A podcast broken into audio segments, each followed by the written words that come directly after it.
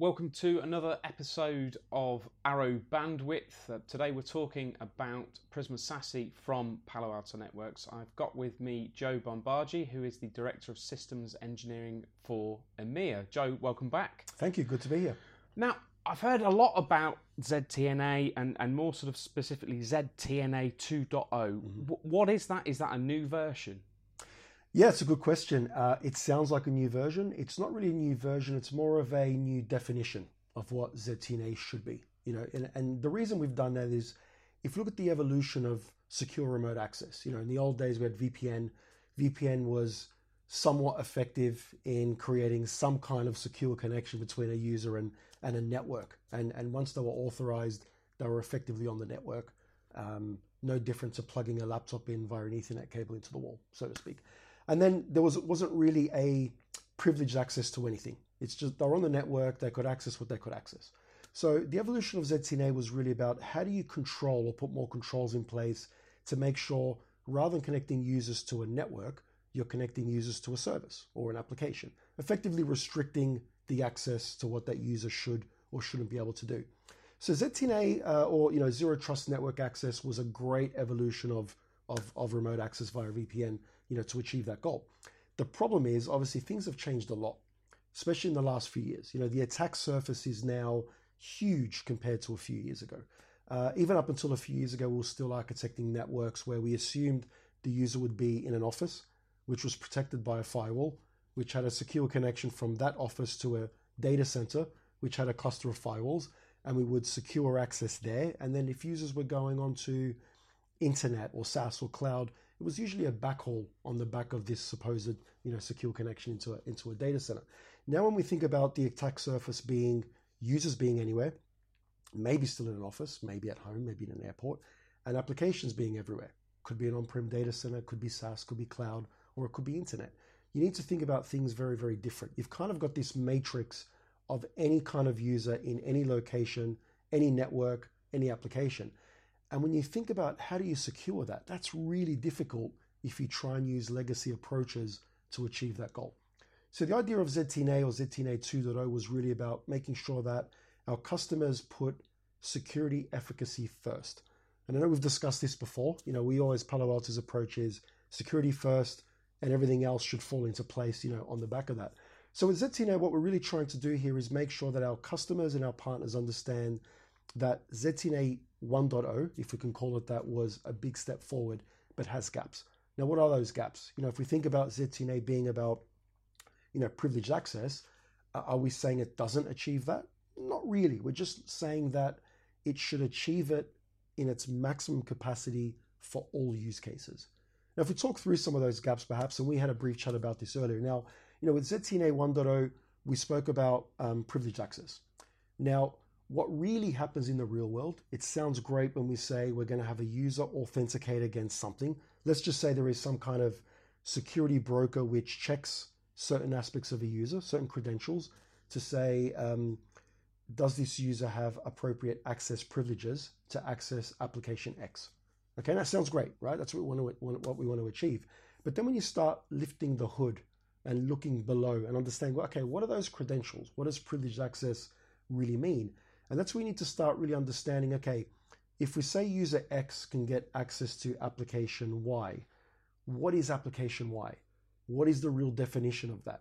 And if you start thinking back to Palo Alto's heritage on what we call App ID, and you know, for those that don't know, App ID really is Palo Alto's uh, very deep level understanding of applications. Kind of what made our next gen firewalls famous in the early days. You know, we did application level security on our firewalls, whereas legacy firewalls were pretty much based on you know IPs and port ranges, um, which is not granular.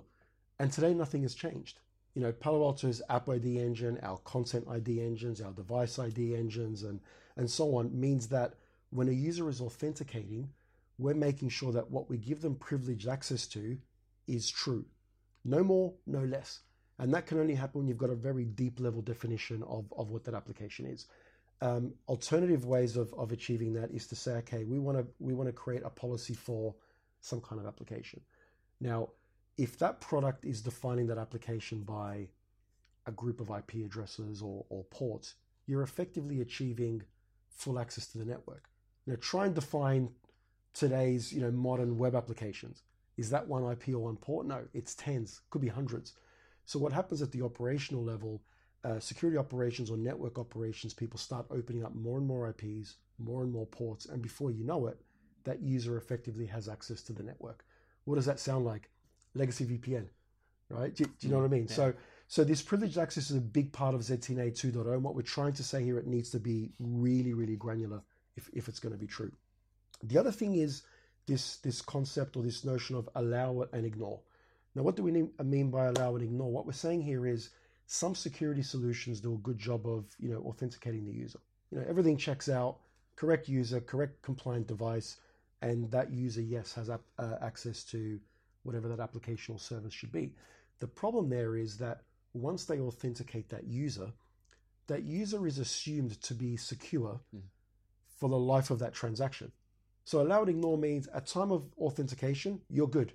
We're going to let you, David, access you know that particular application, and we kind of like you and we trust you. And we're going to assume that everything you do from this point forward is going to be safe and secure. Now, of course, in the real world, we know most breaches happen from within. Um, they're not always malicious, sometimes accidental.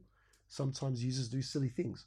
So, how can we rely on a technology to make sure that we're continuously checking that things are as they should be? So, from that, we talk about um, continuous security inspection. Um, again, I mentioned earlier on that uh, you know our approach is security first. As you know, we've got many, many years worth of experience on creating advanced you know security mechanisms. And what we want to make sure here is after we've approved you or authorized you, David, to access that application, we want to make sure that all of Palo Alto's advanced security mechanisms, whether it's you know threat prevention, advanced URL filtering, uh, wildfire sandboxing, whatever it may be, we want to make sure we're continuously doing that to make sure that what you're doing continues to be safe. Sounds obvious, right? But again, in that ZTNA 1.0, that's not really the case. Um, the other thing is about uh, having a deep understanding about data. Um, you know, you're going to access things, applications, files, data some of those things might be sensitive, some of those things might be restricted. Some of those things the company you work for might want to make sure you don't accidentally take them out of the realm of that corporate infrastructure. For example, you know, downloading uh, secret files from a corporate SharePoint and you know uploading them to your personal Dropbox for conven- convenience. Those sorts of things, right? So having understanding of a data and user behavior becomes critical. Again, sounds obvious, but that really is not the way ZTNA has always been done. And the last one, or the fifth one, which, excuse me, and the last one, or the fifth one, which again sounds obvious, is the ability to provide all of that security capabilities for all applications. Now, what I mean by that is there are a lot of vendors in the SASE space. We may, we, we've spoken about this before. Some of them do a pretty good job from a security perspective on some use cases. You know, internet access. You know, that's probably deemed the most dangerous place for application traffic to, to go to. And you know those vendors want to make sure that they're providing certain levels of security to, to keep that user secure during that transaction.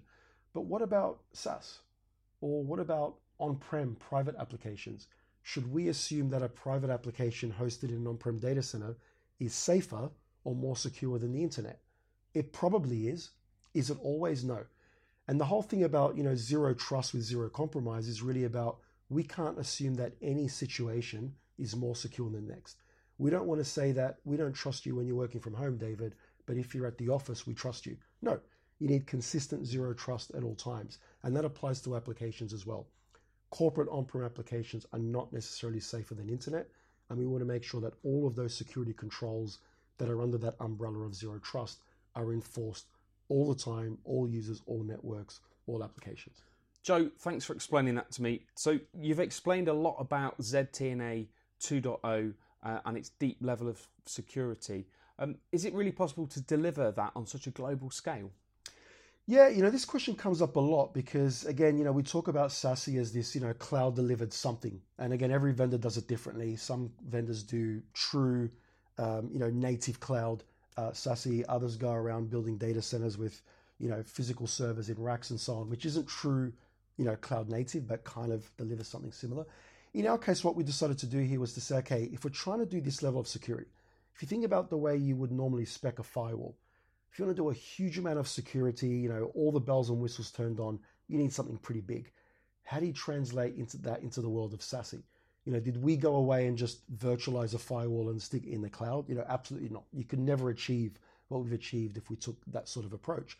But what we wanted to do was take these um, mature security capabilities that we've built over the last 12 to 15 years and adapt them to a new, new use case, which is SASE.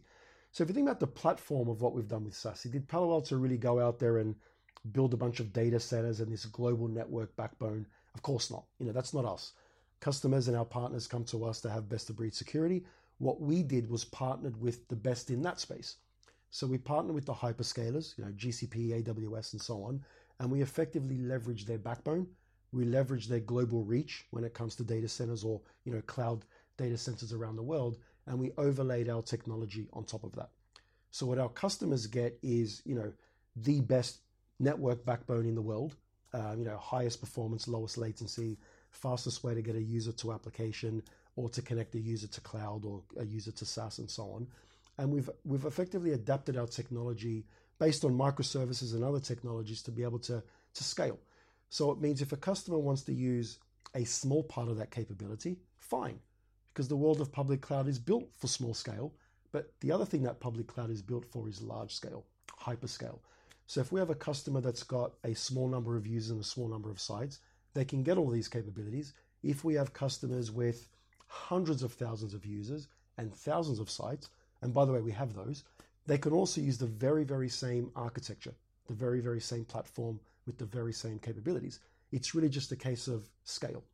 And using that type of technology allows us to scale automatically to the low scale needs or the high scale needs of those customers. The beauty of it means that if customers are using extreme levels of security, which typically use you know lots and lots of uh, capacity and specs, that's again what public cloud was built for. So it kind of allows us to achieve true ZTNA 2.0 for all of those use cases that I mentioned in a cloud scale type of architecture. So, Joe, when it comes to ZTNA 2.0 and our partners are talking to their customers or, or their potential customers, what kind of initiatives and projects should they be looking for?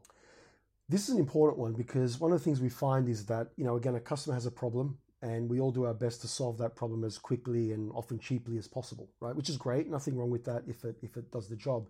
But then those problems don't stop, and you know they keep evolving. And we sort of touched on it earlier on around putting a platform in place which is future proofed for many use cases. But the main probably three, maybe even four to really listen out for is you know ZTNA. We've spoken about it a lot. Um, all of our customers have some kind of ZTNA initiative that they've either done or, or either looking to do usually it will be led by VPN replacement. You know, earlier on we led we talked about how VPN kind of led to ZTNA 1.0 and now 2.0. So any customers with legacy VPN solutions, they're looking to replace them. They want something that is more scalable, something that performs a lot better, something that allows their users to be anywhere in the world and effectively have the same experience with always consistent security. So VPN replacement is a big one. Um, proxy replacement.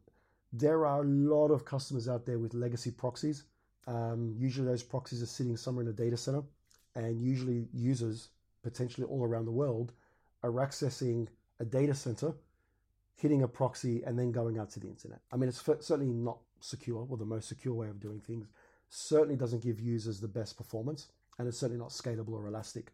Um, so that approach is is pretty big. So any initiatives around proxy replacement, customers trying to go towards you know cloud delivered secure web gateways is, is, is a pretty big one.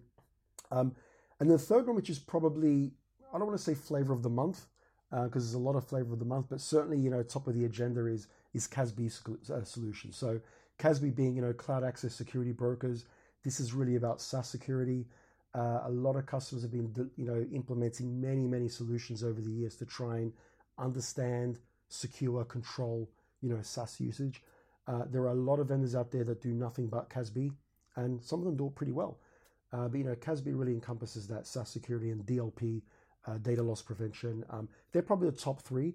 The other thing I would probably mention to our partners is that a lot of our customers are evolving from perimeter-based firewalls. And I mean, when I say perimeter, I mean in a branch office. You know, they may have 10, 50, 100, whatever it may be, um, branches, and they've got firewalls of some sort, maybe Palo Alto's, maybe somebody else's. And there's that natural ev- evolution to having that capability of a next gen firewall delivered from SASE as opposed to having you know 100 firewalls scattered around the network. So they're probably the top three or four to, to, to listen out for, I would say. Joe, thanks very much for joining me on today's Arrow Bandwidth podcast. It's brilliant that you've been talking about um, CASB and how that relates to Prisma SASE because we're going to be brilliantly talking about that on the next episode. So, really looking forward to uh, talking to you again about that. Thanks for joining me. Thanks a lot.